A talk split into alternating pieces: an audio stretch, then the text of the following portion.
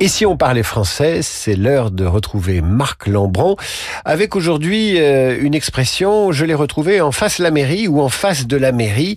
Alors évidemment, c'est une expression très parlée, mais elle est impropre. Je vais vous en faire deux. Je vais vous faire près et en face. Euh, vous savez que dans la langue classique, près, ça voulait dire près de. Par exemple, j'habite près le Palais Royal, ou on dit il est ambassadeur de France près le Saint-Siège, ou avocat près la Cour de cassation. Ça, c'est pour près. Mais en dehors de ces cas, on doit dire près de. Alors, même chose pour les en face le ou en face là, qui relèvent d'un emploi plutôt régional ou archaïque, euh, sympathique.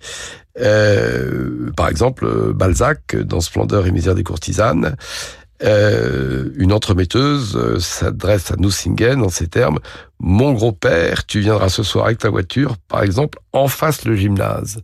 Mais c'est pour donner une sorte de tournure légèrement euh, régionalisante ou archaïque. C'est pour du langage parlé. Dans l'usage courant, c'est quand même en face du, en face de là qu'on doit employer. C'est-à-dire, on dira sa maison est en face du cinéma et pas sa maison est en face le cinéma.